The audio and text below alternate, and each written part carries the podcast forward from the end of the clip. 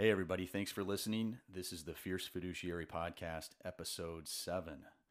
I'm Brian Beasley, and with me is Dan Albert. Good morning, Dan. Good morning, Brian.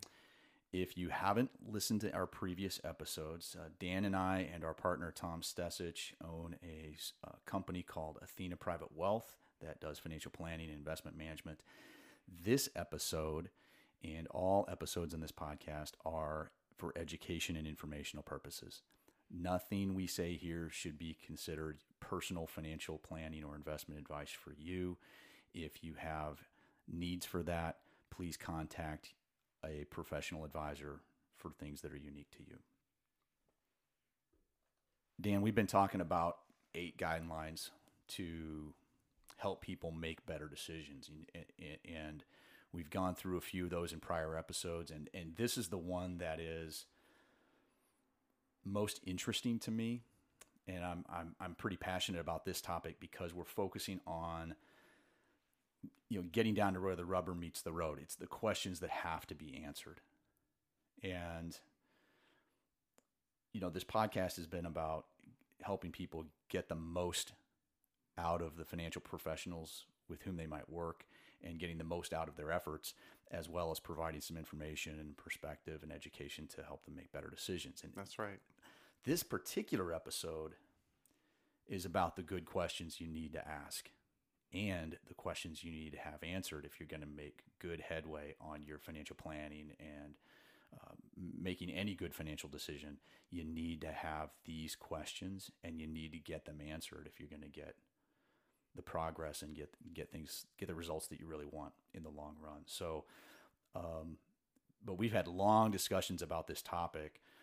There really seems to be a gap between the questions that people should be asking and what they can find when they do Google searches and look out in the world to try to figure out what are the questions that I should be asking. Those questions aren't readily available. And we've kind of stumbled across that. Yeah. I mean, and if somebody is doing their investing and their financial planning and making all their decisions basically on their own, this is a really critical episode because what we found is you can do a Google search on questions to ask about financial planning.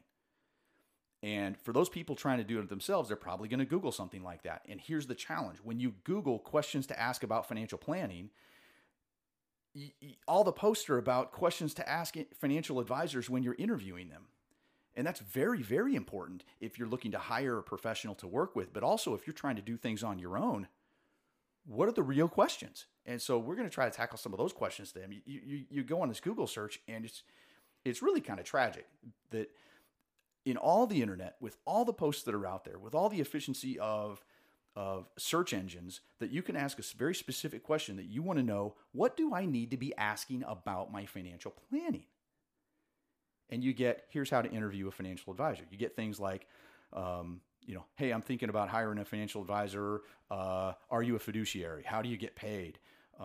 What are all my costs involved if I work with you? What are your qualifications in history? What kind of alphabet soup do you have after your name? How will our relationship work? How often will you call me, Mr. Advisor? What's the advisor's investment philosophy? What kind of products do you use? What kind of solutions might you use how are you, Mr. Advisor, going to benchmark and perform? Blah, blah, blah, blah, blah. They're all important questions. You do need to ask those questions. I mean, you go to investor.gov, it's the SEC's website to help people with these things. And they say, here's how you hire a professional. But as we know, 70% of the people don't hire a professional. I'm wondering, maybe this is probably part of why they don't hire an advisor in the first place is that work with professionals, because you go on the internet and try to find out what you need to know about financial planning, and it's just not there. It's just, here's how you interview somebody.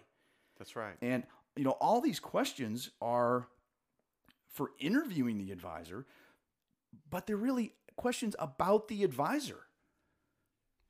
Yeah. What about the poor person trying to do their financial planning?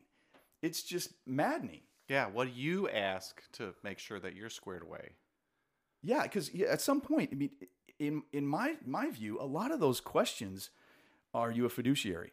Do you have credentials? Do you have experience? Are your fees reasonable? How do you get compensated? I don't view, I mean, those are important questions, but I don't view those as like differentiators between qualified advisors. If you're a qualified fiduciary advisor, you're going to check all those boxes and have the experience. You're going to have the credentials. You're going to have the diagnose and prescribe methodologies. You're going to have all those things. That's just an expect. I mean, I expect that if I'm going to get on the phone or get on a Zoom call or, you know, drive somewhere to meet someone at their office to interview them, I've already probably done my homework to figure out those basics. I mean, I'm not going to go sit down and talk with anybody that's not credentialed, that doesn't have some experience, that doesn't have some kind of feel that they might be appropriate for my needs. I'm going to do that on the internet. But here's the thing. What needs to be talked about for people is the strategic and tactical questions that happen after you've begun the financial planning process, whether you're doing it on your own or whether you're doing it with professionals like us. These are the questions to ask those advisors. In fact, you might even consider asking these questions we're talking about today in the interview process, because then you're going to really find out who you're talking to if you're talking to a professional. And if you're doing it on your own, then you're really going to find out whether you really have the answers and the questions put together that are going to matter or not. Or you might find out you're focused on the wrong thing if you're trying to do it yourself. That's right. But the truth is, most people doing it on their own, they do not know what they don't know. So, you know, so hopefully we can bridge that gap with these questions that are coming up. And it's just so important. And my hope is, I think this is probably one of the most valuable pieces of information that we can share mm-hmm. to anybody. And the great thing is this works with anybody, whether you're working with us, whether you're working with other advisors, whether you're working on your own. These are a great place to figure out and say, you're trying to check the boxes and make sure you're squared away. Here's a good place to start. These questions. So, we've broken this up into strategic questions that need to be answered. And then there's some tactical questions as well. Right. So what's a strategic? That's more big picture, right? It's the big picture stuff that are going to really, really matter in the long run. And then the tactical things are questions you need to ask along the way. You might have to ask those over and over again for every financial decision you make. So the tactical questions come into play when you've got multiple solutions potentially in front of you and you're trying to figure out, what am I doing? What action am I taking right now? I've dialed it down to, I've got option A, B, and C. All of them will probably work, but I'm trying to evaluate which one's the best one for me. Yeah. Cool. So, Dan, why don't you lead us off with... okay, let me start us off with some of these big strategic questions. First one, and none of these are in any particular order. So, am I on track to successfully achieve my goals? I mean, if you ask that question, that's a big question. But you need to know, hey, is what I'm doing going to get me where I want to go? Yeah. Have I saved enough, or do I have enough insurance, or am I doing things correctly? So, and this, you know, what are some of the financial goals you might have? And this really changes the focus because many people that we talk to and feedback that we see, telltale signs on social media, people equate financial planning to what investments should I. Yeah, the only decision to make in financial planning in a lot of people's mind is which investment do I invest in?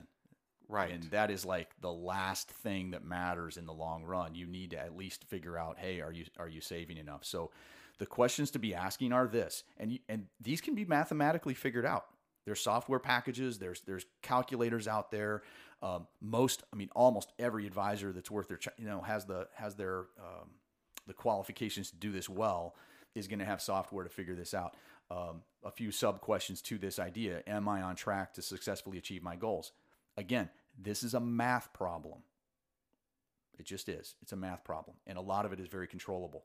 But here's like 5 sub-questions to that to give you examples. Like, is my lifetime retirement goal funded with a high probability of success? And yes, you need, do you know exactly what the future brings? No, you don't. You keyboard warriors out there, relax. but you do the best with what you have. So you have to figure out, is the goal probably going to be well funded? And that's a math problem. There's some assumptions in there about returns. Err on the conservative is what I would recommend. Don't go out assuming you're going to make 15, 20% a year. That's insane. But what's the probability of success? Anytime you're looking at any of these, questions about, are you on track? You've got to not just focus on the average return. Either focus on a below average return or use a software package that allows for uncertainty. Monte Carlo formulas, that kind of thing. There's pieces of software out there. There's a lot of free things on the internet from some vendors. But most of the really good financial planning packages will do something like this, where you take into account the uncertainty that's inherent in the future. But it's not completely random. It's, things behave. Investments behave within a range, historically speaking anyway. So you can get better than just a wild guess when you're doing this. Here's another one. This is later in life, but how will a long-term care event affect my plans? Can I cover the cost? You gotta be thinking, what if, I've got, we've both raised children, and when children are younger, they think only in terms of plan A, and they never think about having some contingencies out there. But what if you don't get plan A? Right. So you need to be thinking about these other things. What if a long-term care event? What if I die prematurely? How will my family be affected? Will they be able to achieve their goals? I mean, if you're the major breadwinner in your household and you pass away, your income turns off. Is there enough there to make your family continue their lives and at least replace the income that you would have created and pay the bills, but also create the retirement fund that you were building along the way? That's an important one.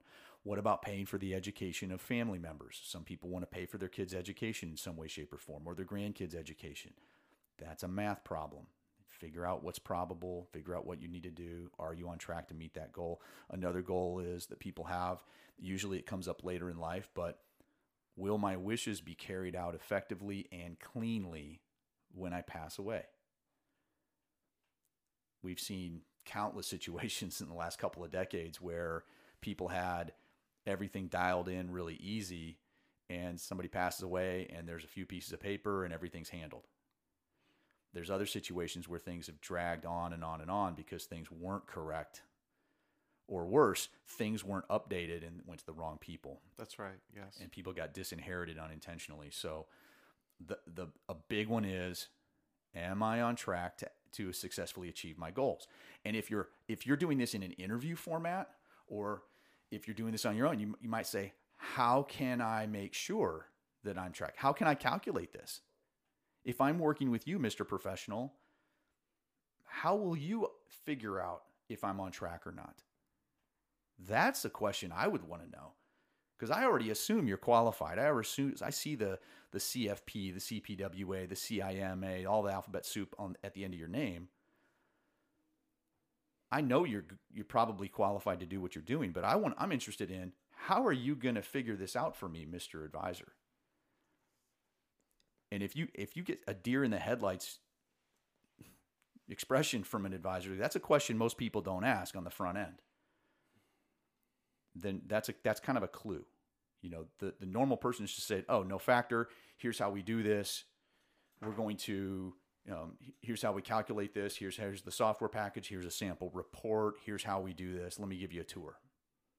Yeah. That's what you're looking for. And if you're doing it on your own, you're going to have to figure that out too. That's right. And like you said earlier on, these are questions. We're really trying to change the focus of the questions to focus on you, the consumer, you, the client, right? You, the person, and get it away from the focus can't be on the advisor. The advisor is working for you. Yeah. And any good, really, truly fiduciary advisor is going to be excellent at assessing and diagnosing. So that, and then whatever they come up with as a prescription should be an exact match for you and for your goals. the whole conversation is about trying to figure out enough that they can give you an accurate recommendation. That's how it should be done. If they're coming out saying, hey, here's our program, and here's why our program is the greatest thing in the whole wide world. Here's a clue, or here's a hint. There is no one program that's greatest, that's the best for every single person. That doesn't exist. The best thing for you is the thing that matches you particularly, very customized, and the thing that also mathematically will give you a high probability of reaching your financial goals. Much of that is controllable, much of that is behavioral, and very little of that has to, if you do it right, very little of that has to do with figuring out what's the market going to do or what an interest rate's going to do or who's going to be president in the next 6 months or whatever. It doesn't matter if you're doing this stuff correctly. So just, you know, gosh, you need to be focused on these things. But so you want to know if you're on track, but once you know if you're on track or not, then it comes time to actually do something. Yep. What controllable actions and decisions can improve my ability to achieve my financial goals? Let me read that again. That's yeah, go slower on that one. That's a big one. What controllable actions and decisions can improve my ability to achieve my financial goals?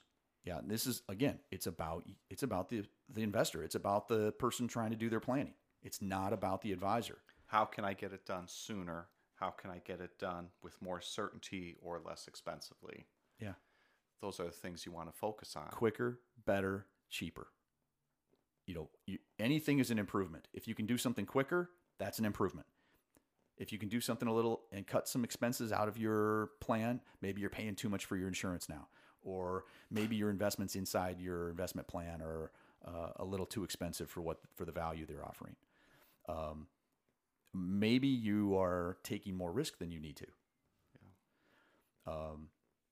All of those might be improvements. But whenever you're going to try to make improvements on what your current situation is, let's say you're already on track. It may be, okay, hey, I'm already on track to meet my goal, but could I do better?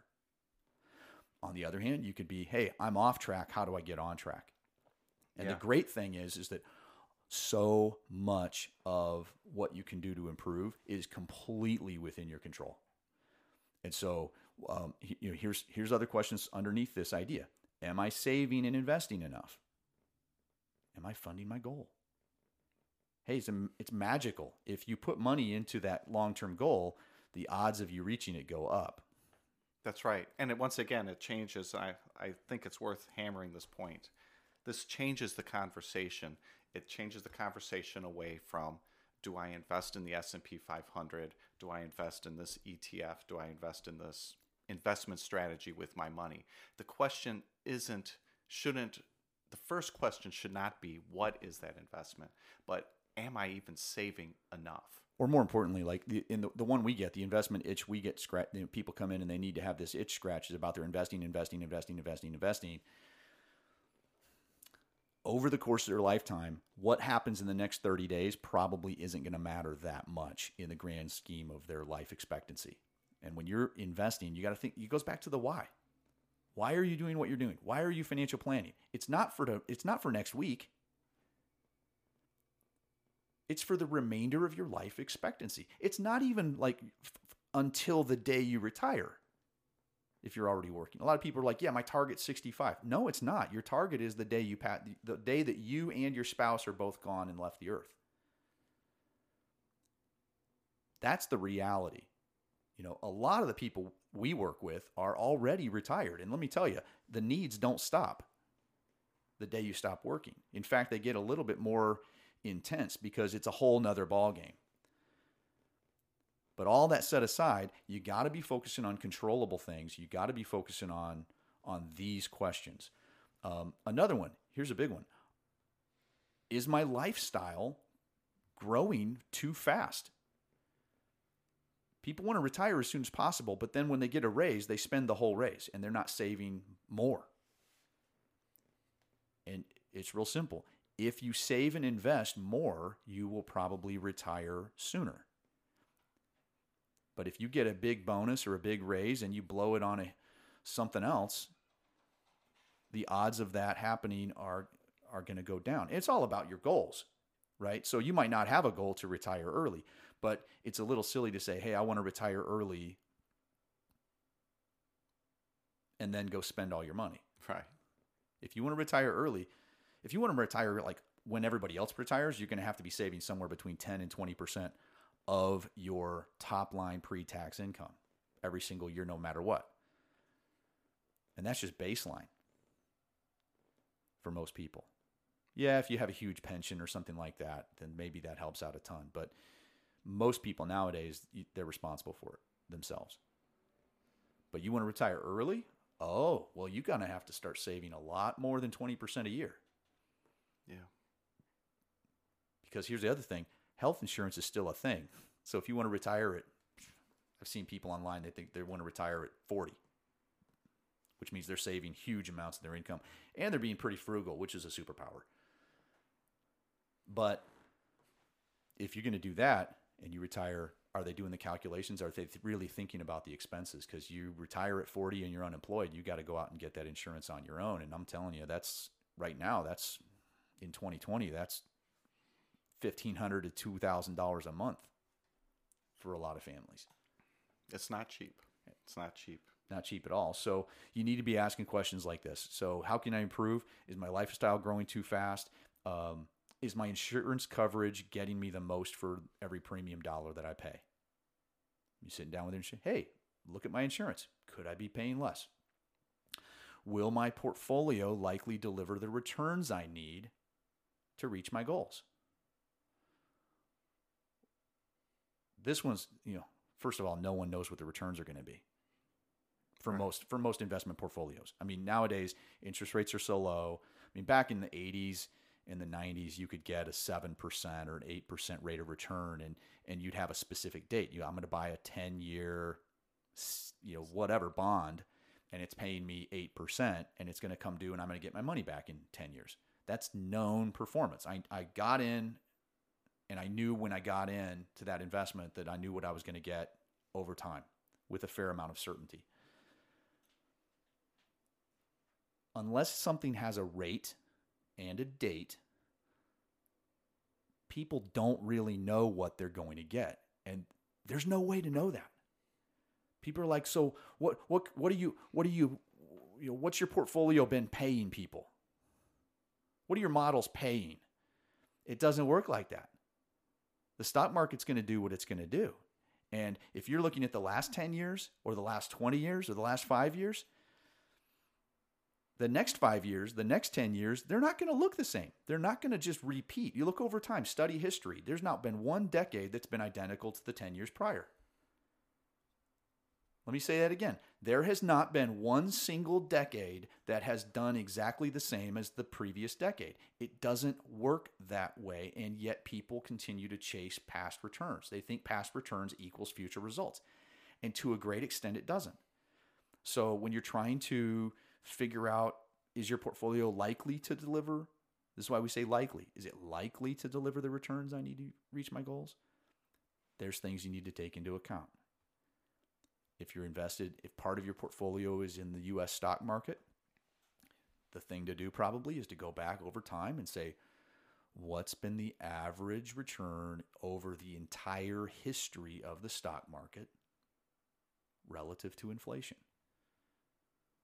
And then you build that into your assumptions a little bit. And if you are in bonds or part of your portfolio, bonds are a little easier. What's the yield? Then you kind of have an idea of what return you're going to get. So like right now, it's like 2 or 3%. So you got to take that into account. And then you got to figure out what that mixture might do, not over the next year, not over the next 2-3 years, because that's too short a time frame. But you could say, okay, well, over the next 20 to 30 years, over my life expectancy, I can assume that this mixture is going to do roughly X percent per year on average. And then you got to have software that's going to figure out what the uncertainty in the wiggle room might be, because it could be worse, it could be better, and you need to take that range into account. But you need to know, will my portfolio likely deliver the returns I need to meet my goals? And if you can't figure that math out, you got to find a way to do it. If you can't do it yourself, you got to find a way to figure that out, because if you can't do some level of educated projections, you're taking a lot of risk. Well, this whole math, what we're talking about here, understanding that, it makes me feel that if I do have an understanding of the risks and the probabilities, it gives me confidence and comfort in my own situation, that I understand the types of risks that I'm taking. Mm-hmm. I have a little bit more clarity. And so it's a great exercise for folks to ask these questions and take these types of actions, because choosing your investment selection and your asset allocation, how much your mixture, like you were saying, between stocks and bonds, that's a controllable action. And even when the stock market and the Dow Jones and the S&P 500, they're going up, they're going down every day, you're getting it in the news all the time, and you may feel powerless about the stock market. And we're all powerless because we don't know the future of the stock market, but we can control these things. And so there's some comfort focus, right there. And along those lines, the other question is, am I taking too much risk in my portfolio? Am I taking too little? There's a lot of people out there investing who have absolutely no clue about how to measure risk of their portfolio, how to take risk into account, much less understand how much risk they're comfortable with. And then, again, your portfolio, in order for you to succeed, you need to not make bad decisions. And if you're taking too much risk in your portfolio, what's going to happen is, at some point, the portfolio is going to take a short-term decline. It might last a month. It might last a year. And in the grand scheme of things, that's still a short-term period. The question is, what will you do when that occurs? And if you're, I mean, generally speaking, if you are taking too much risk, you are more likely to sell low at the bottom and, quote, get conservative out of fear. And if you are taking too little risk, you are more likely to get frustrated when the markets have been doing fantastic. We saw this in the end of 2017. We saw this at the end of 1999. We saw this at the end of 2019. After great years in the stock market, after great periods in the stock market, people start looking around going, wow, I've missed out on that. And people who have taken not enough risk have that like feeling of missing out or fear of missing out. And so what they do then is they make a horrible decision, often near the peak of the market, and they decide, I'm going to get more aggressive. And we were seeing this. We've seen this multiple times, but back in 1999, people were like, I think I want to get more aggressive.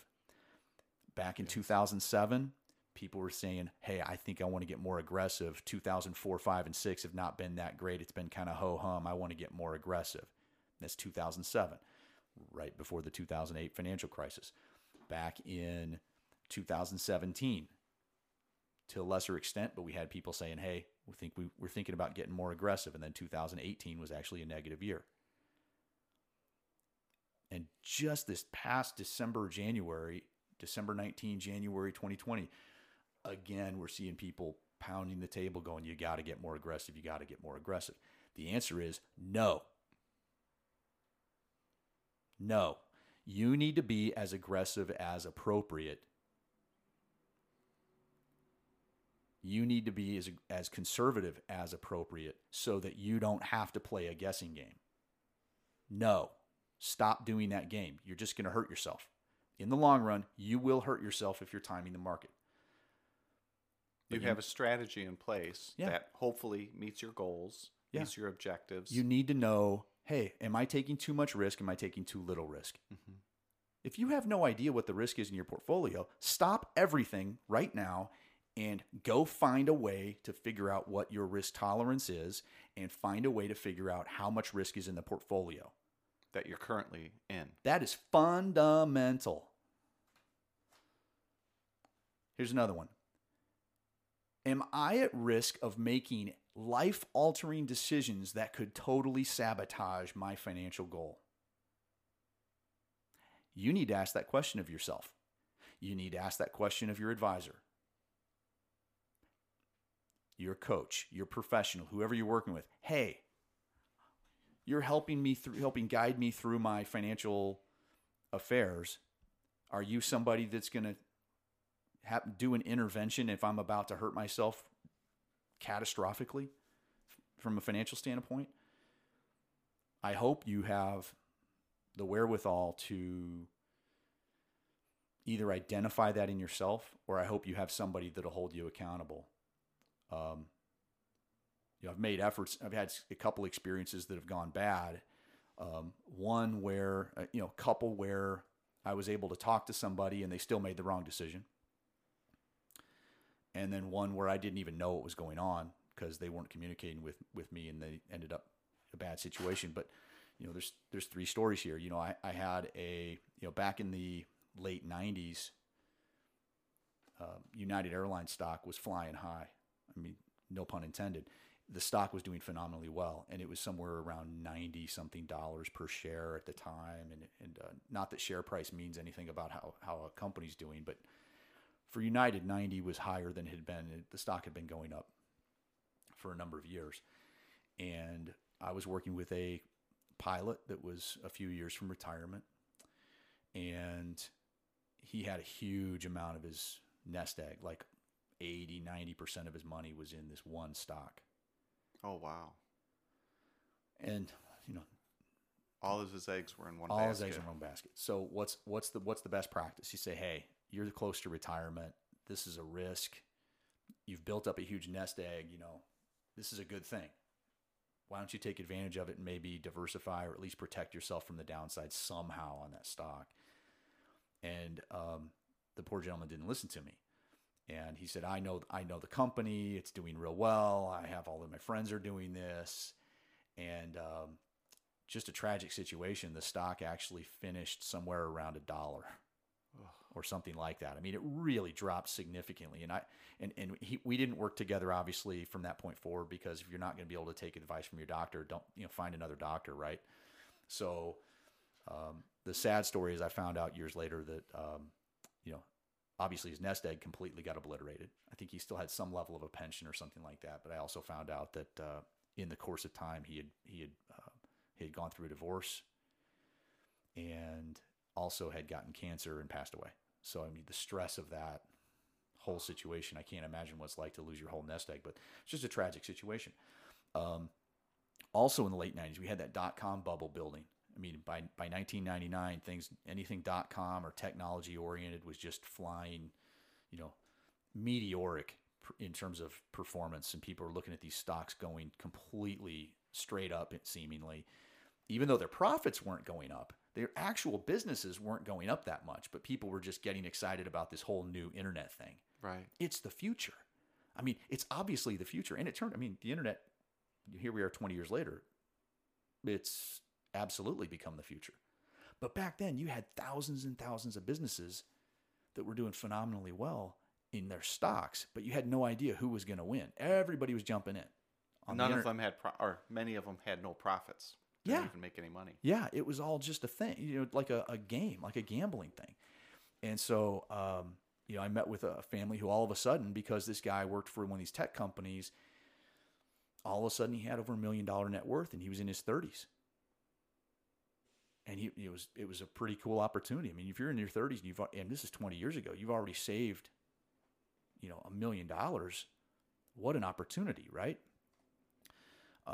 So again, same counsel. You've got all your eggs in one basket. Maybe consider doing something to hedge yourself on the downside risk just in case, or diversify, sell out, and do some other things. And point blank, the gentleman looked at me, and this is 20 years ago. I was in my late 20s. And he said, I'm a millionaire now. How are you qualified to give me any advice? And so that was the end of that meeting. And find out that he took out a second mortgage on their home to pull all the equity out, a cash out refinance, and took all that money and put more money into that same employer company stock. that then tanked and the dot-com bubble burst. It just didn't end well. And, you know, there's others where, you know, back in later in 2004, 5, 6, 7-ish, the whole real estate speculation thing was happening. The whole financial bubble that popped in 2008 was happening. Worked with a contractor who had been doing tons of work in Florida, building subdivisions and all. I mean, just a tremendous opportunity, and had built up a huge savings pile relative to where he had been before. I mean, he lived here in Illinois and then had moved down there to work for a few years and was just doing great. And the life-altering decision was he took the whole pile and put it into the next project, the last project. Oh. And then the music stopped and he lost 100% of it. These are life-altering decisions. And it doesn't just affect you. It affects the whole family around you. It can affect everybody. And so, you know, are you at risk of making a life-altering decision? Usually it has to do with taking too much risk, putting all your eggs in one basket. I mean, there's a billionaire, Mark Cuban, had sold his company, I think, to Yahoo on a stock deal. So all of a sudden, he and a lot of his employees had all this stock in Yahoo right at the peak of the dot-com bubble. And, you know, love him or hate him, he made a good decision and did right by some of his people by saying, hey, you need to put some protections around this position and put some sort of hedges in case this stock falls. And when the dot-com bubble burst, his wealth didn't. And that laid the foundation for everything he's done in the last 20 years. So are you making any life-altering decisions? You got to really sit back and ask yourself a question think about the risks. Think about the risk, or at least get a sounding board out there. And I have a story from my past. I had a client who, he was retired. He was a senior executive from a major firm in Illinois here, Northern Illinois. And he and his wife were looking to purchase a mobile home. And he approached us because they like to travel down to Florida. A motorhome, like an RV. Yes, an RV. Okay. So they wanted to do the not a trailer house. That's correct. Got it. Okay. And they approached us and said, "This is what we want to do. We want to drive down to Florida, stay down there for months at a time, and then drive our RV back." And we had a conversation. We did the math, and we were able to approach them and say, "Hey, you've got the financial stability, you've got the assets available, go ahead and make the purchase."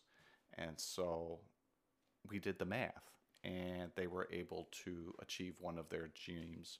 And that was really exciting to be participating in that type of a decision.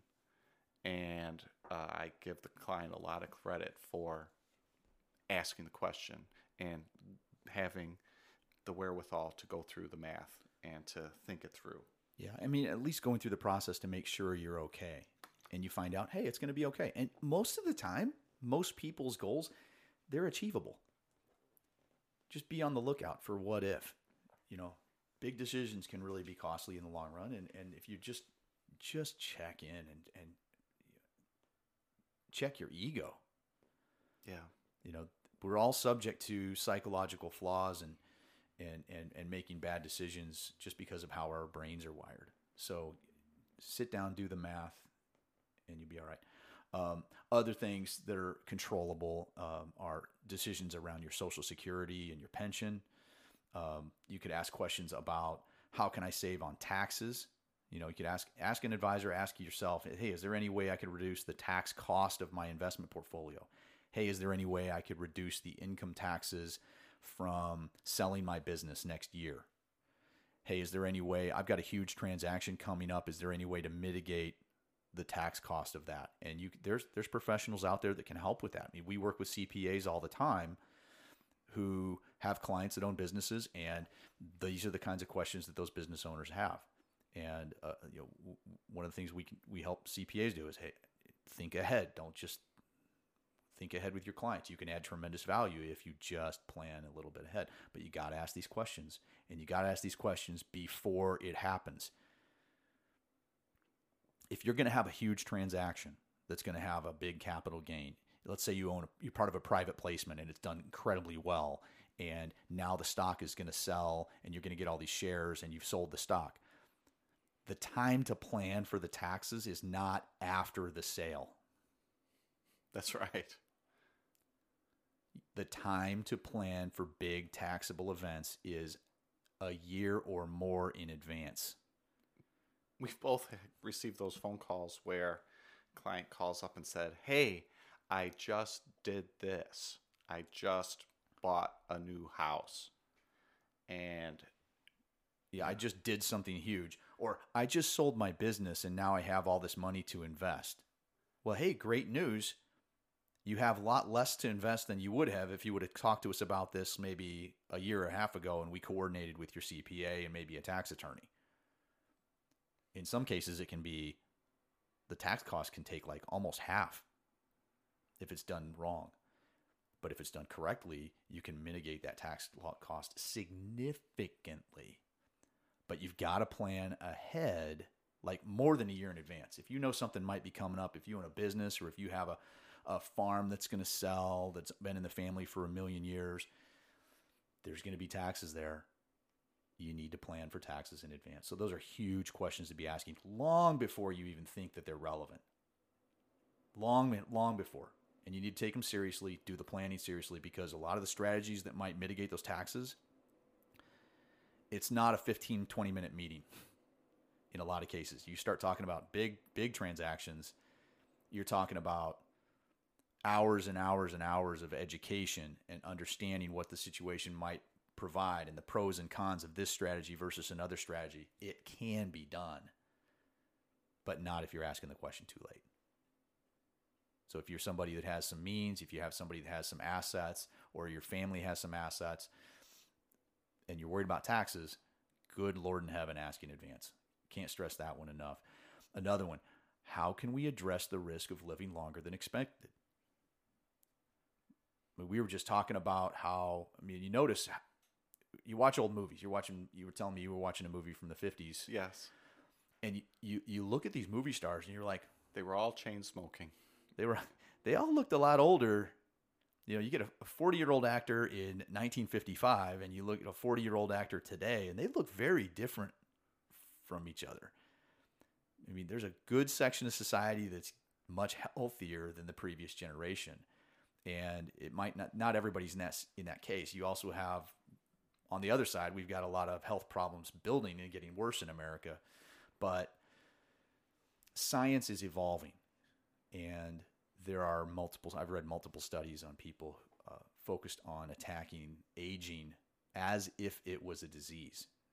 And many of them are making some pretty good progress. So we're talking about extending not only lifespan, but actual healthy span of life where you're more active longer and you're fit longer. So if the science is there when doing your planning, you might want to not just look at the mortality tables or the life expectancy tables from the IRS to figure out, or from the insurance companies that tell you, here's how long you're probably going to live. Those are 50-50 numbers. 50% of the people will live less than that number. 50% of the people will live longer than those life expectancy numbers. So, and here's the thing, the longer you live, the longer you're expected to live. For example, a 65-year-old's not in as much danger because, number one, they've already lived 65 years and made it through without, you know, they've made it through like the 18 to 25 years. Yes. That are highly dangerous for a lot of people. But you need to be thinking about the possibility of longevity. And if you're planning on your pile lasting till you're 80, you may want to think again. I mean, I'd project out 90, 95, 100 even when you're looking at those things and doing some projections. But you ought to do some projections. How long is the pile probably going to last? Your investment pile, for example. Are my individual investments high quality? Or if you're interviewing a professional, how do you determine whether the investments are of high quality? How do you know if they're consistent? How do you know if they're reliable? Or do you? What are the pros and cons? You need to be asking those questions, because you don't just go chasing, oh, look, this fund or this investment has done really well in the last 3 months. It's going to the moon. It's doing well. I say this over and over again until I'm blue in the face, and sometimes you feel like you're talking to a brick wall. There's no present tense when you're talking about stock market returns. There's nothing that's doing. We talked about this earlier. Unless there's a rate and a date, like a maturity date, you don't know what's going to happen. The past performance has absolutely nothing to do with what's about to happen. And there's somebody that chimes in once in a while on social media and says, yeah, I know you learned that in finance class, but in reality, there's such a thing as a self-fulfilling prophecy. Yeah, the self-fulfilling prophecies always come to an end at some point. Just study your history. Bubble after bubble after bubble. Stock after stock after stock that's going, quote, to the moon. It doesn't work that way most of the time. And then somebody will turn around and go, yeah, but Facebook. Yeah, but Amazon.com. Yeah, but this. Yeah, but that. Those are the 1% survivors. 99% of their competitors died in 2000 and 2001. There's companies that were hugely hot in their stocks, and somebody was chasing them saying, look, it's doing so well. You can't count on that. Here's another one. Not tech-oriented, General Electric Corporation. I was doing research on this the other day. In late 90s, GE was king of all stocks in America, it seemed like. It wasn't great dividends. Great dividends, hugely successful from a financial standpoint. The stock very diversified. Very, to some extent, I was even in meetings where they were talking about, this is my early training years when I started my career, where there were advisors saying GE is so diversified in their businesses that it's almost like owning a mutual fund because they're in so many different things. And the stock was somewhere, I think it peaked somewhere in the 60s per share. That was 20 years ago. Today, it's in the $6-ish per share range. It's down 90% over a 20-year period. Folks, the past doesn't equal the future. Don't kid yourself. Any company can turn out to be a dog. Any single company, any single investment. This is why they recommend you need to diversify. You don't put all your eggs in one basket because you can't predict the future.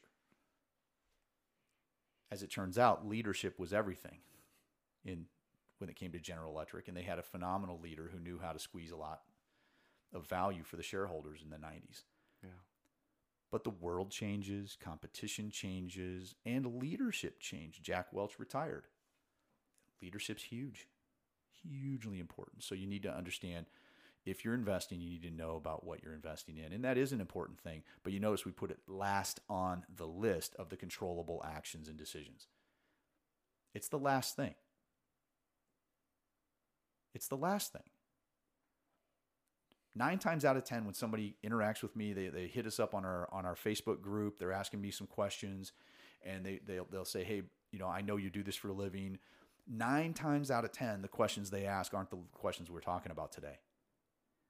They say, hey, what's a good stock I should invest in? Hey, is this a good fund or is that a good fund?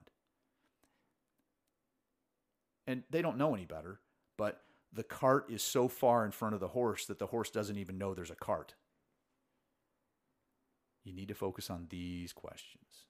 Answer all of these questions first, and it will be like when you study how the investment world works and how different types of investments work or different types of insurances work. By going through these questions that assess and diagnose, the proper solution almost presents itself. It's easy. It's obvious to those of us who do it every day. But if you're starting with what should I invest in, you're backwards. Why don't you start at the beginning? You would never, ever, ever walk into a doctor's office and say, what drug would you recommend? Don't take my temperature. Don't have me say, what drug would you recommend for me? This is exactly the same as doing that. Ask good questions, get the right answers, and it'll lead you right to the solution that makes sense.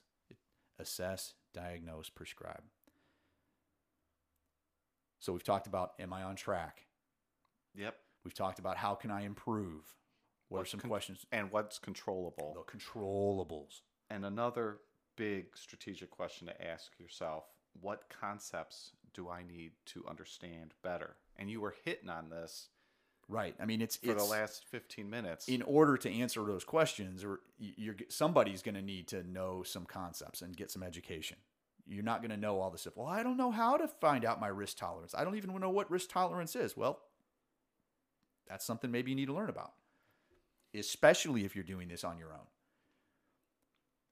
But I guarantee if you're interviewing a financial professional and you ask those questions, they better know, and they better like instantly know how to solve that problem and figure out the answer to that question. Because if it's not something they do every single day, like clockwork, they're doing something wrong, in my opinion. They're not acting as a true planning fiduciary to help you meet your financial goals. They might just be selling something.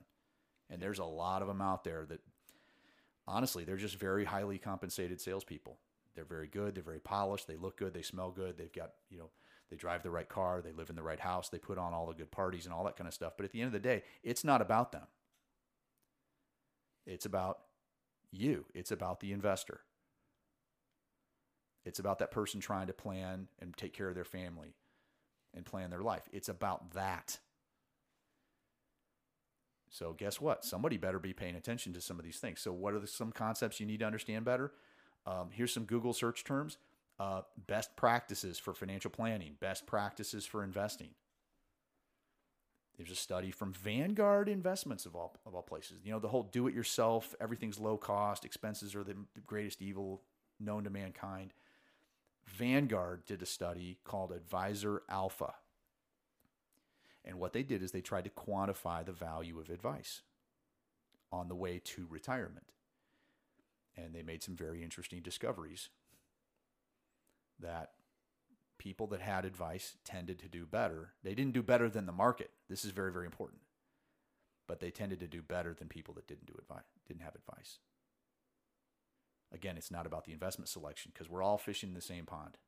Over the long haul, we're all going to catch the same fish, whether with an advisor, without an advisor, over very long time frames. But here's other concepts you need to study.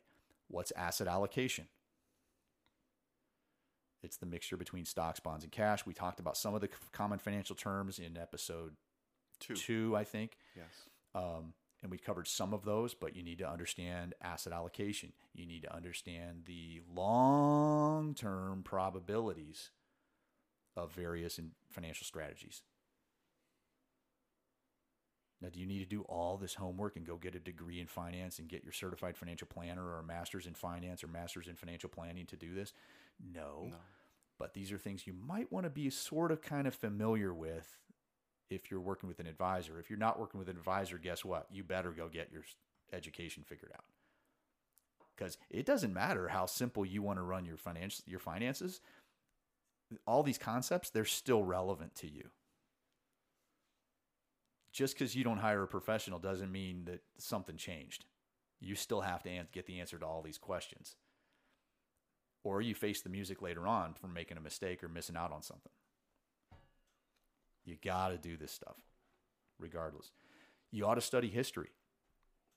I'm not talking about last year or the last 5 years. I'm talking about study the last 100 years.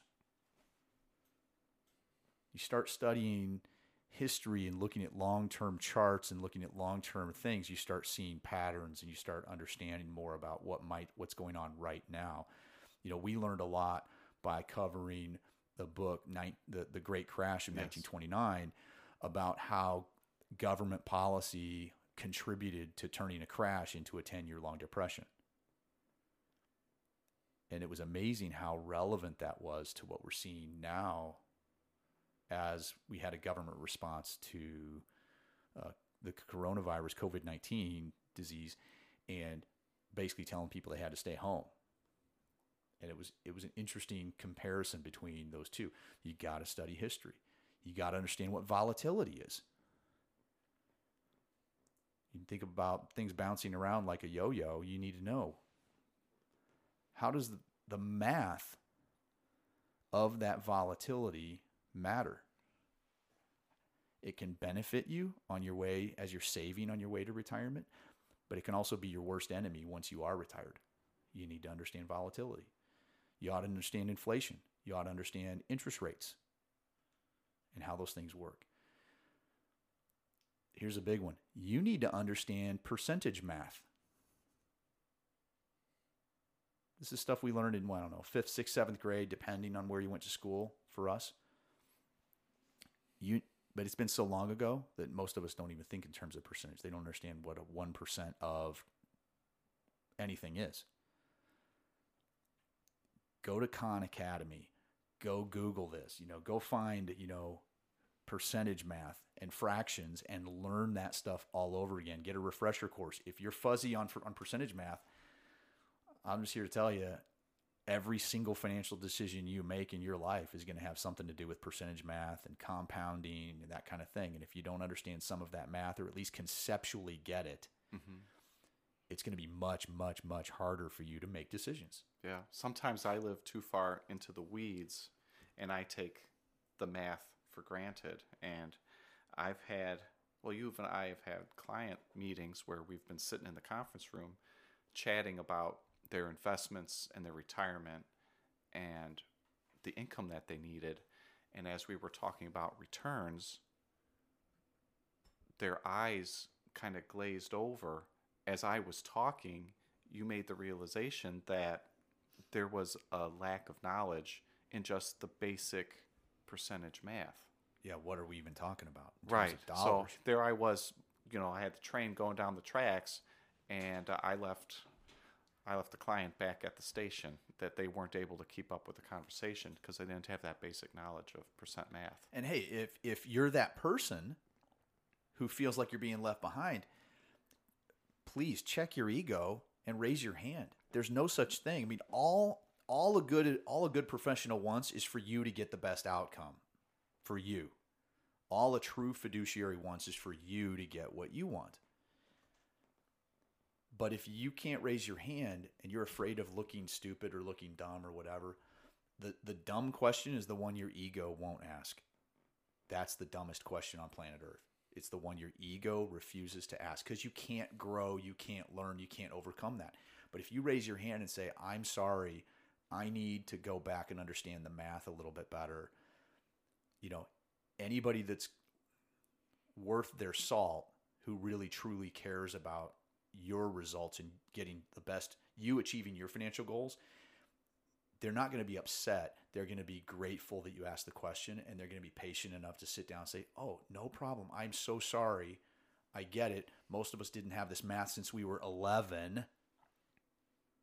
Let's go back and go over it, because we go through this stuff. We do this math like in our sleep, and we understand the concepts just because we live it professionally. But for most people, they don't. And they don't like math. No. Lots of people don't like math. And so, but this is math's part of this. So as much as you hate it, as much as you might feel like it's going to the dentist, you got to understand the math a little bit. But you also got to ask those questions and put yourself out there if you're working with somebody so they can help. You got to put your ego aside so that you can grow.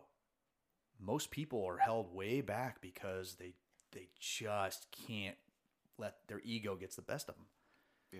It holds them back in everything. It holds them back in jobs and career and relationships and everything. Just check your ego.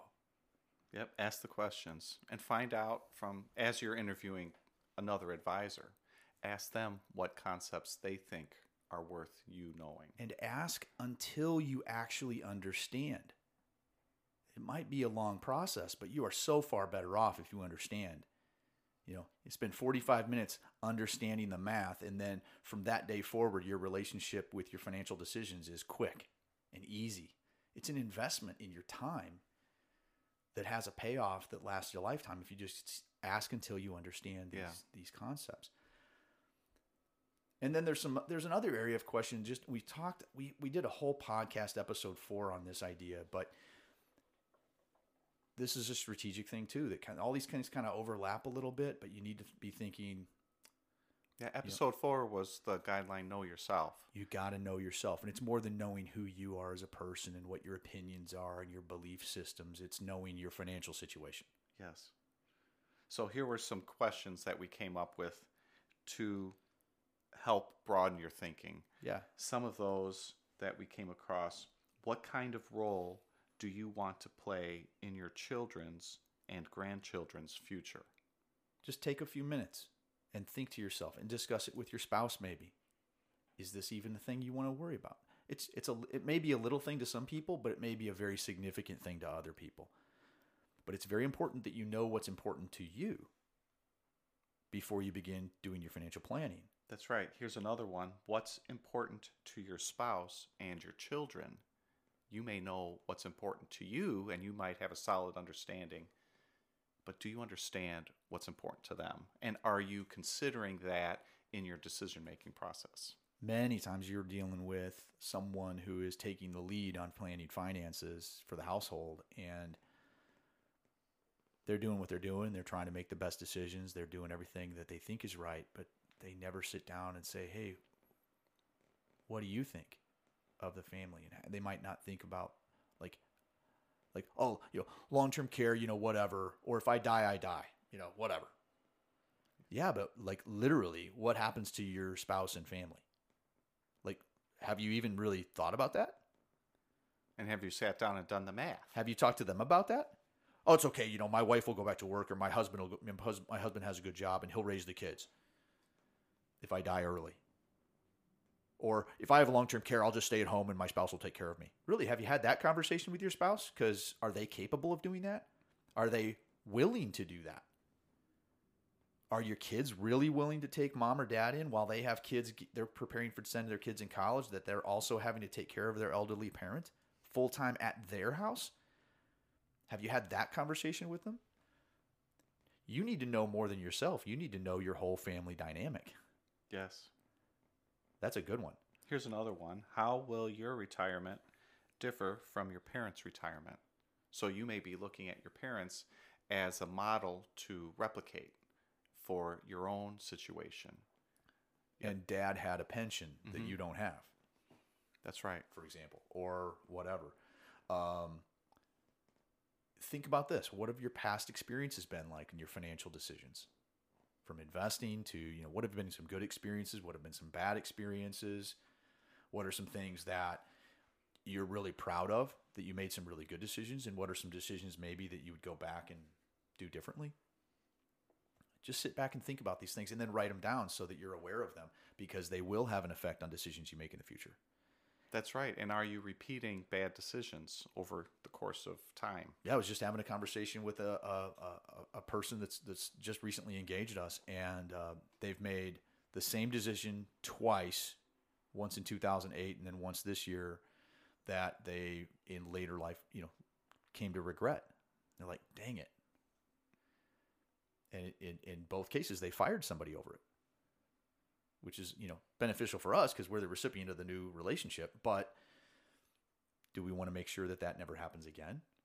It's important to know, how did you make those decisions? Is there a way to mitigate the risk of that situation even coming up again? And can you deal with that? So you need to know and communicate. If you're working with a professional, CPA, mortgage broker, financial advisor, attorney, you need to kind of share a little bit, because they don't know what's in your head. They don't know what's important to you unless you tell them. You got to communicate. What are some things that scare you about your current financial situation? Here's a really important one. If you're not on track, what are you willing to change in order to get on track to meet your financial goals? They're your goals. I mean, you said, I want this to happen in my life from a financial standpoint. I want to retire at this age with this lifestyle. That's what you said you wanted. And as we look at things, and you look at your own situation, or where your advisor looks at a situation, it comes down to, hey, you're not on track. You can't afford the home you're in right now. If that's the goal you have, you need to sell that big home with the big mortgage. And you need to start buying different automobiles on a regular basis. And you need to downsize your lifestyle a little bit Maybe it's only $1,000 a month. Maybe it's $2,000 a month, but you need to downsize your lifestyle so that you can fund that dream. And the rubber meets the road right there. What are you willing to change in order to get a different result? Yeah. Because I assure you that simply hoping it's going to happen and saying, if I believe it, if I can see it, I can make it happen. Well, yeah, you can see it and you can make it happen. The question is, are you willing to actually take any actions, or are you just going to sit around and go, oh, you know, someday I'm going to be a bazillionaire? Change requires change. And simply sitting around and hoping and dreaming with no action is nothing more than an exercise. It doesn't work in the long run. You're going to need to take some actions in some situations to get you on the path. And the question is, do you want it bad enough to change the behavior? Yeah. You know, and that there's layers on that. I mean, that's the truth in anything. Oh, your cholesterol's too high. Are you willing to eat differently? Yeah. No. Well, I guess it wasn't your goal. I want to retire at 50. Oh, you can do it mathematically because you have a huge income and you have the ability to save hundreds of thousands of dollars a year. But since all your friends are spending all their income and living a life of luxury, your ego, this is the ego again. Yeah. Your ego can't take the hit. So you're unwilling to change, and you're going to be stuck in a situation where literally your lifestyle costs you $500,000 a year. I'm exaggerating. I mean, there's people like this, but you know, $500,000 a year lifestyle, and you're not willing to change anything, even though you could absolutely retire at say 50 comfortably if you would simply live more modestly now. Yeah. It's a trade-off. Change requires change. What are you willing to do to get a different result? Here's another big strategic question to ask. Who else should be involved in this process? And we kind of touched on that earlier about knowing yourself and knowing the family members, but you need to be thinking who else is affected. And should you be bringing your kids in? Are they at an age where you should be bringing them into the process so that they understand what's going on? Do you need to bring in a parent or another loved one or family member who you might be taking care of?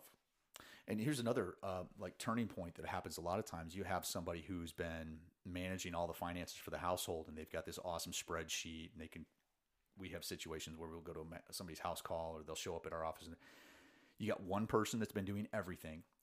They're the only one that has access to the spreadsheet because it's on their laptop. They're the ones that can get access to it. They're the ones that built and maintained that spreadsheet of information.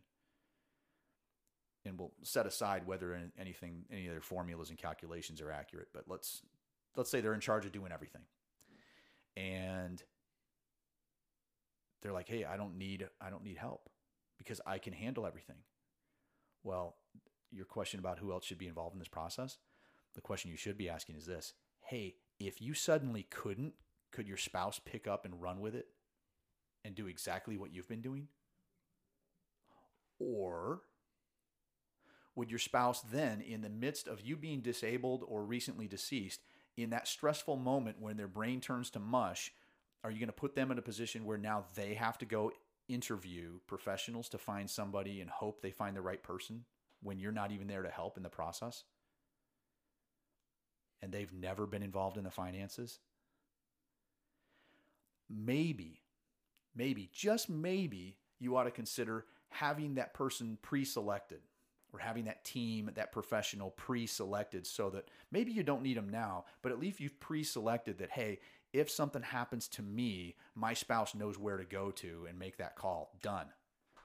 Or at least bring in your spouse in the conversation now. Yeah, it's either that or the other. I mean, either you're doing it together with your spouse, or you have to at least give your spouse a resource to go to if you're not around to run your complicated thing that you've been managing.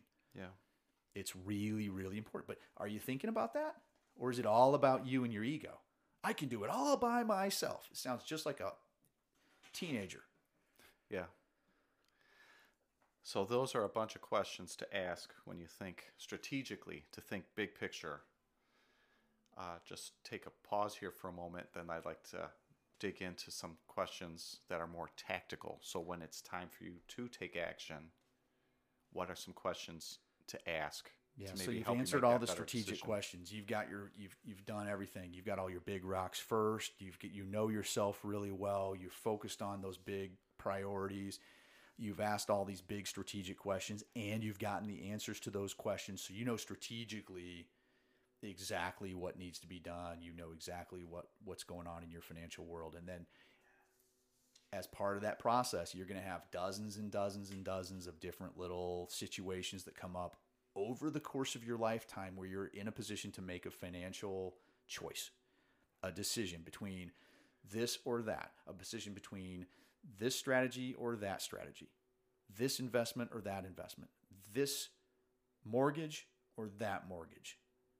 Do I buy the insurance or do I not buy the insurance? Or do I buy this insurance instead of the other insurance? Yep. Or do I turn this feature on or I turn that feature on? So all those decisions, we've got some tactical questions you can ask to help you evaluate each one of those situations that come up. So first question here, will this choice reduce or remove a risk in my financial life? And can that risk be measured? If so, how does this improve my situation? How does this improve? Does it remove a risk? It may not. But it's a question you should ask. Because if it does remove a risk or reduce a risk, maybe there's some value there. An example here is if you're disabled, if you become disabled, do you have disability insurance? For your income, yes. For your income. You can't work. Is there an insurance policy that replaces that income? Yeah, in the event something's around to pay the bills, even though you're still around. It's not just life insurance. So that's a good one. Second tactical question: will this decision, will this choice, increase my probability of achieving my financial goal? And this is, like we said this before, this is measurable by most of the financial planning softwares out there. Whether it's Money Guide Pro, eMoney Advisor, Right Capital, NaviPlan. I mean, there's all kinds of financial planning programs out there. There may be other financial planning programs that provide some level of analysis like this that are aimed at the do-it-yourselfer. But you should maybe say, hey, if I do choice A, what's my probability of success? How's this change my future? If I choose B, is B better or worse than A? And you can make a choice. If you know, hey, this is going to improve my chance of success, I'm in. So you need to know that. Will this choice reduce my tax costs now and or in the future? And can that be measured and projected out? Hey, I'm going to make this change. Is this going to, hey, could I save some money on taxes? We were talking earlier about tax planning in advance, and yeah, a lot of strategies absolutely can reduce your tax costs, either now and or in the future. Another one, can this reduce expenses in some way? I'm thinking about doing this. Am I going to save some money? Makes sense. A lot of people are focused on expenses. I mean, we did a poll online and said, hey, what's the biggest impact on long-term performance of an investment portfolio? And it was multiple choice. And, the preponderance of research that's been done academically is the biggest factor is asset allocation. You know, if you're all in CDs, you're going to have one experience. If you're all in stocks, you're going to have a different experience. It's going to have a huge impact if you're in the stock market versus if you're in CDs over the course of a lifetime. Because historically, stocks have done way, way, way better than CDs over long periods of time. That's asset allocation. The mixture between those types of investments matters hugely. And yet, the number one answer on the online poll amongst amateur investors was expenses and fees. So mathematically, I mean, yeah, you could say, hey, if it's a 10% fee a year, it's going to blow you up, and it doesn't matter. But if it's between 0.5% and 0.6% or 0.4%, probably not that big of a deal compared to it's a smaller rock, if you will. It's a smaller rock. It's a smaller effect on the overall performance. And yet you need to ask the question, hey, might this reduce some expenses? Could it be investment expenses? It could be, does this going to reduce my cost of insurance? Is this going to reduce my, we talked about in an episode where we were talking about how millionaires spend their money. Could this financial decision affect how you spend your lifestyle expenses? So the big one is, hey, if you buy the wrong house in the wrong neighborhood, you might find yourself overspending when you didn't even know you were doing it. Whereas if you buy a house that's more affordable, you may have a more affordable lifestyle just because there's other expenses that come from where you live. So you need to ask, hey, is this going to have a reduction of my expenses? If you own a business, there's strategies out there that consultants that can offer things that can actually reduce your business expenses without firing people. And there's all kinds of things like that. So can there be a reduction in expenses? What's the cost of the solution or strategy now and over time? I mean, we just talked about it. I mean, fees can add up from a cost standpoint, but also make sure you're getting value for what you're paying. I mean, everything in life costs something. People that are working, they get compensated. This is the way our economy works. Somebody who's going to provide a service or a product for you, there's always a cost. And the myth is that if you pay it's weird with financial services. The idea is that if you pay a dime for a financial service, that it's absolutely it's evil, or it's like some horrible thing that's just a waste of money. And it sometimes could be. But in a lot of cases, you might actually get a return on that fee. You spend $1, maybe you get $1.50 back in value. Hey, that's a 50% return on that fee, on that expense. So you just need to be paying attention. Hey, is there a cost, but also am I getting some value out of this? And it may be quantifiable, where I pay an attorney $1,000 and that attorney drafts something that saves me a $5,000 cost somewhere else. Hey, that's I just 5X'd my money. Yeah. Boom. But it also might be something where you're paying for something that's harder to measure, like peace of mind, or I don't have to deal with it. Correct. I've delegated it. At least it speeds me up and gives me mind space and energy to go focus on the areas where I would rather spend my time. But having these conversations and asking these questions, then you're able to come back later on, 6 months from now, a year from now, 2 years from now, and look back on the decision that you've made, and you've gone through this exercise. Yes, I was aware that there was an ongoing cost for this strategy. Right. And yet I still chose to do it for these various reasons. And you should always, and sometimes people forget why they made a decision 5 years ago. Yeah. And then you need to revisit that regularly and say, hey, here's what you're doing. Here's why you're doing it. Here's how you made that decision. And it should always be like at the top of your mind. Oh, I know what I'm doing. I know why I'm doing it. I know how it sits. It affects my life. I know how it improves my family situation. It's how I know it. Do you know yourself? It gets back to that guideline. Yeah. Know what you're doing. Know why you're doing it. But you do need to know the cost. The other thing to consider with any financial decision is you need to ask the question, how does this possibly blow up? What's the worst case scenario of me making this decision here? How could it go wrong? And you know what? In our world, in any part of the world, things always go wrong. The weather can change. A new virus can shut down the economy. Tax law can change based on the political power at the time. You need to be aware that things can change. Nothing is static in this world. So you always need to be asking yourself, hey, what's the worst case scenario here?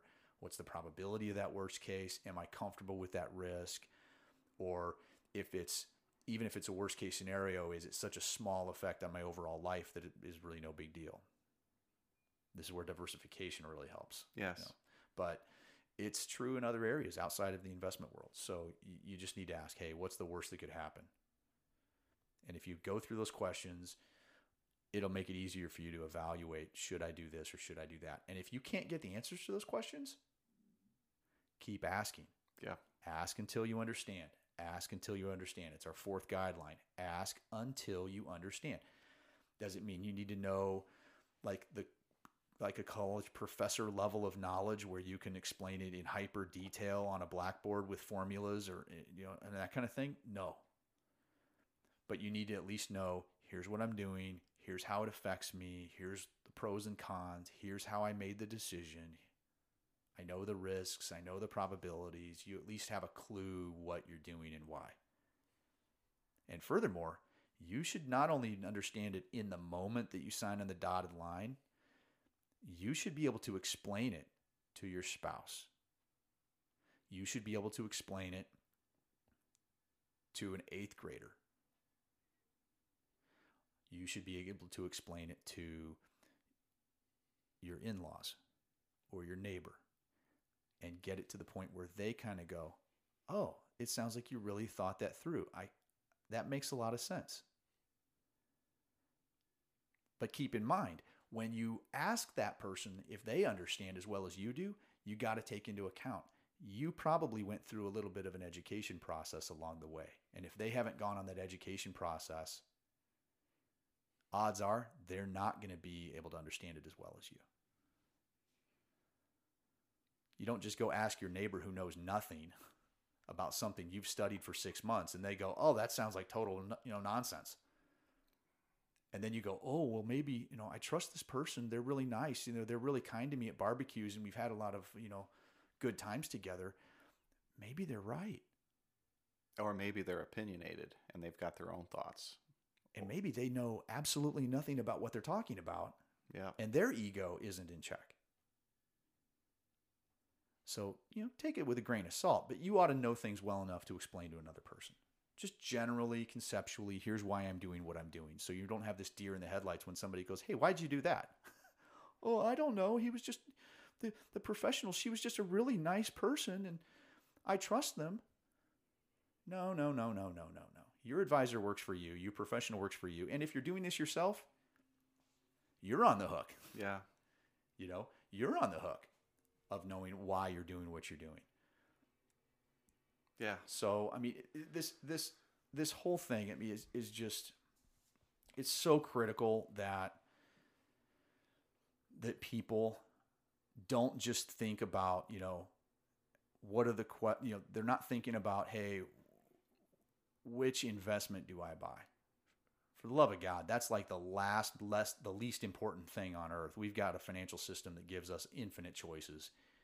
And if you're looking for an XYZ index fund, there's like 4,000 of them. It's ridiculous. There's tons of them out there.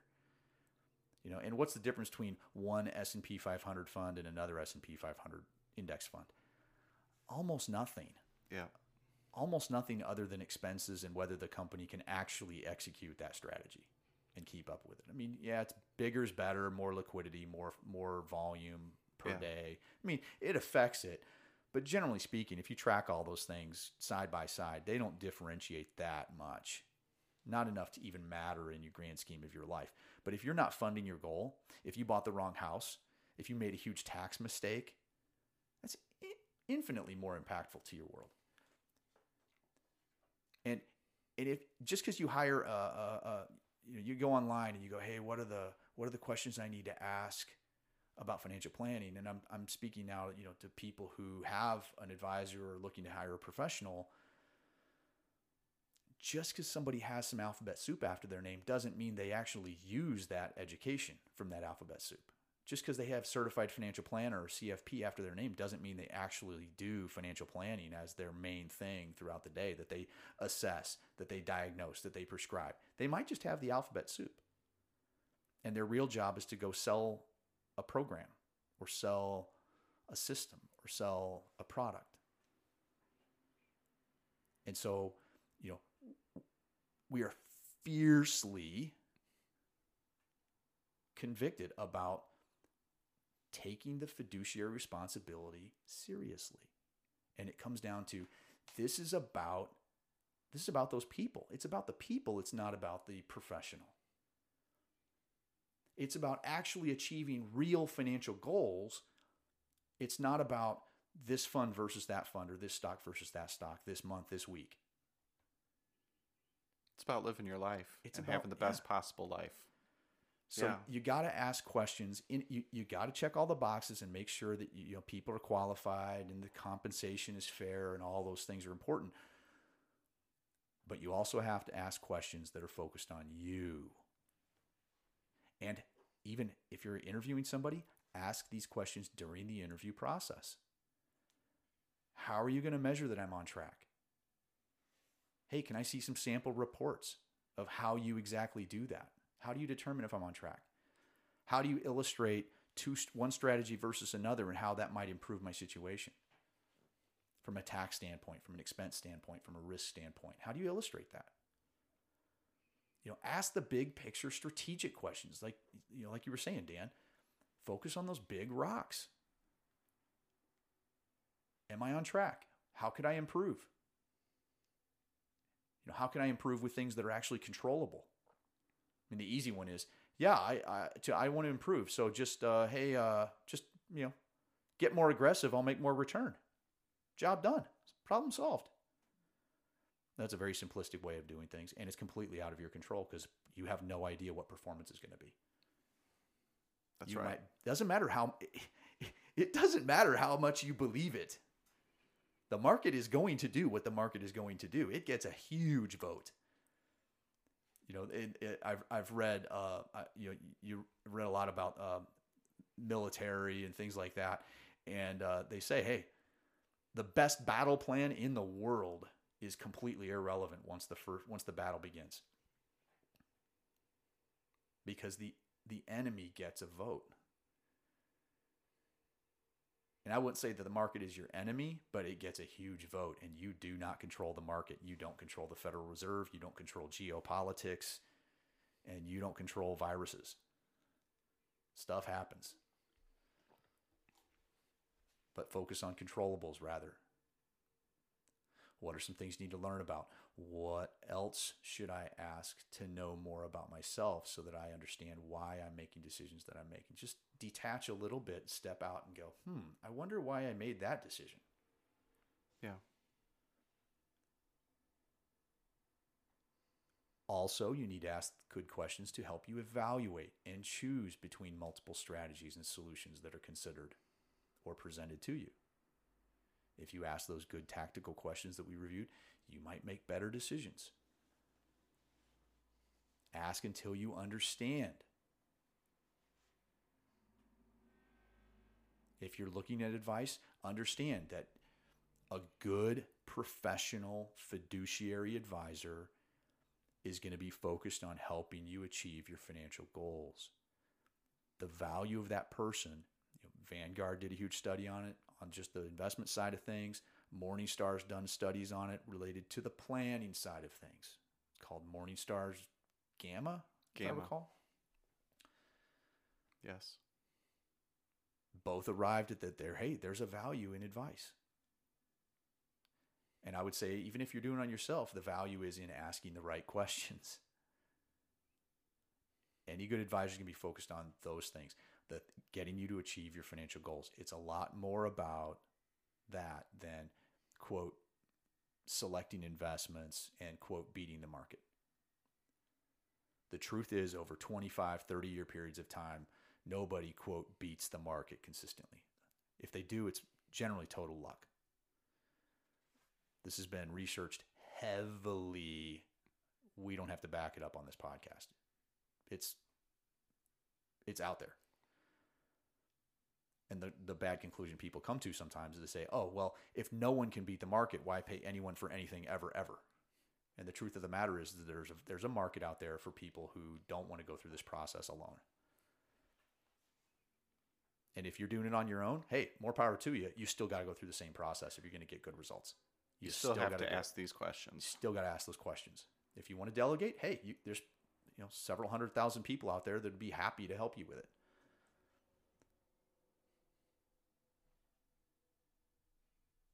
If you can't answer these questions today yourself,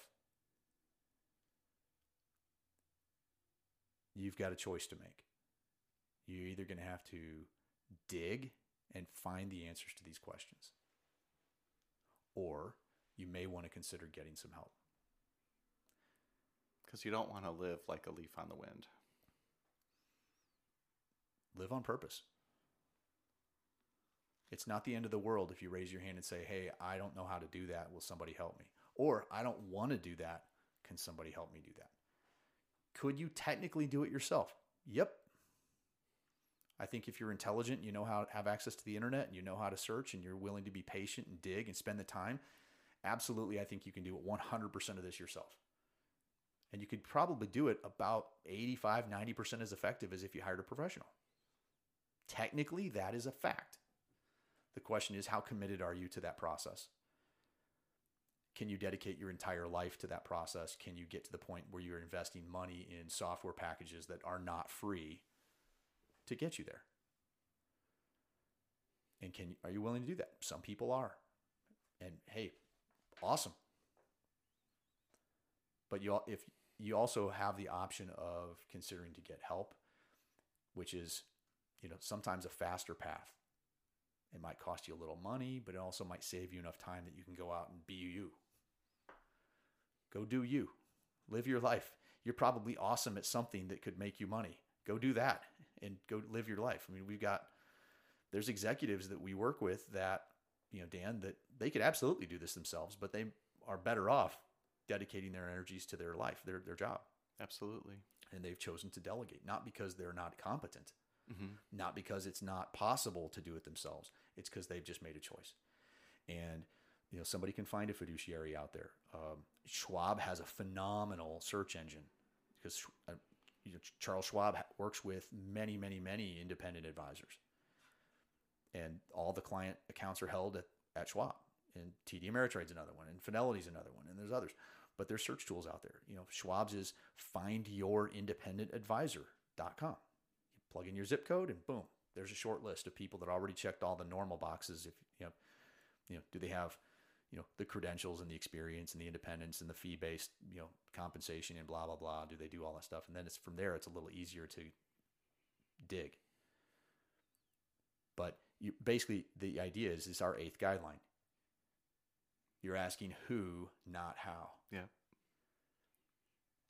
And it sometimes maybe is a little quicker if you do that. So again, if you want to do it yourself, more power to you. You still got to go through these questions. Hopefully this is valuable to people. It's just so, I wasn't able to find these kinds of questions on the internet on my own. And so I just felt compelled to. Yeah. To put these out there. So hopefully this conversation is helpful for folks. Some other things that I was jotting down and just thinking about in the course of this conversation that's worth mentioning, for me anyway, as you look at money, as you're making financial decisions, we've used a word, I've heard the word dichotomy quite a bit. And there's this difference when you're making financial decisions. We're talking about using the math, figuring out the math. What does the math say? There's also the emotional component. You're living your life. These decisions impact your world, and your emotions have a vote. Understanding that you have both of these competing thoughts going on, that you can do the math, that you can understand your emotions, I think it helps you make better decisions. The same way you can be thinking about, I want to live my life to the fullest now. And so there's a balancing act between spending your money now and living the best possible life for today versus planning for tomorrow. That there's some give and take. Planning for today, planning for tomorrow, living for today. How do you do both of those things? And so the point of these questions, and I guess I'm rambling here, so is to understand the emotional aspect of it, and that we're not, in the course of asking all these questions, we're not trying to strip away all the emotional aspect of it. It's more we're trying to help people better understand their own emotions. Yeah, you're going to balance those things for you, but you need to do it with your eyes open, and that's what the whole process is about. It's just being aware of, nobody likes the math, but it's very, very real. Mm-hmm.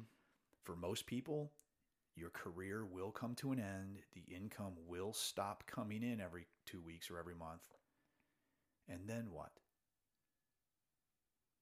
There's a high probability of that. and it's a high impact if you get it wrong. So go through the process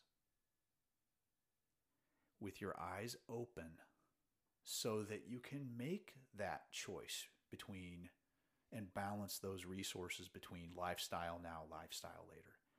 It's a trade-off. Here's an example. A client, former client several years ago, they're in a really good financial situation and their retirement was squared away and they were solid and they were interested in paying off their mortgage. And we did the math. And as we did the math and looked at it, the math dictated that they should keep the mortgage and keep that investment portfolio intact, that they would be better off in the long run.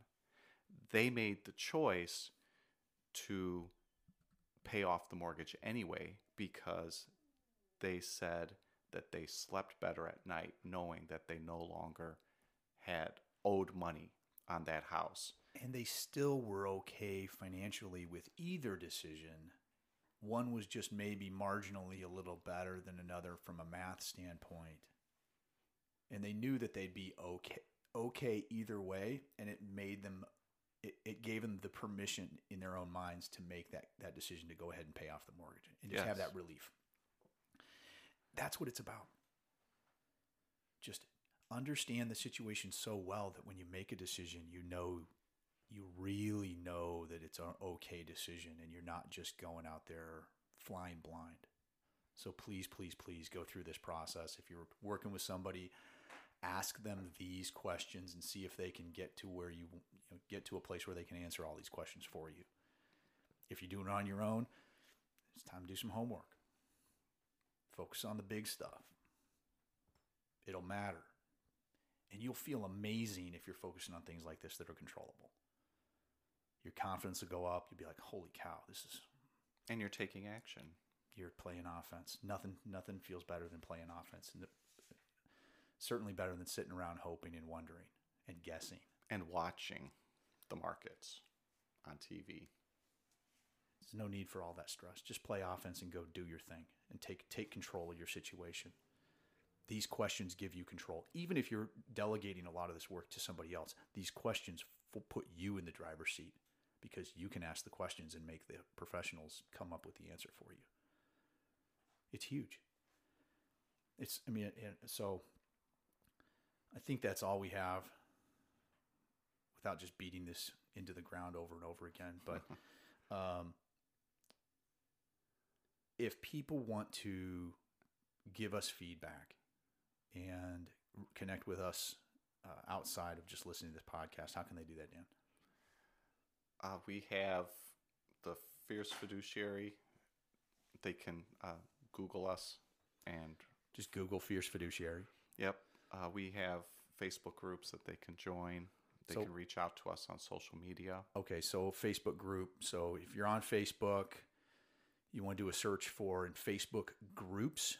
There's a group called Investing and Financial Planning for Beginners, where we are the admins of that group and just provide, little posts here and there, charts, or have conversation. You can go back and forth with us within a private group. We're at Fierce Fiduciary on Twitter, Instagram, and Facebook. You can reach us that way. And you can reach Dan and I also on social media. I'm Brian, usually Brian C. Beasley in most places. You're at Dan Albert. Yes. In most places. And then obviously if you really need to get in contact with us through work, our company has a website, athenaprivatewealth.com. So thank you so very much for listening, and we really appreciate it. Please subscribe to this podcast if you haven't already so you can get alerts when new episodes come out. Please share. A like is great. A share is way better. We sincerely appreciate that. Just getting the word out. If you find value in any of these episodes, we really appreciate sharing if you find some value in it. And until next time.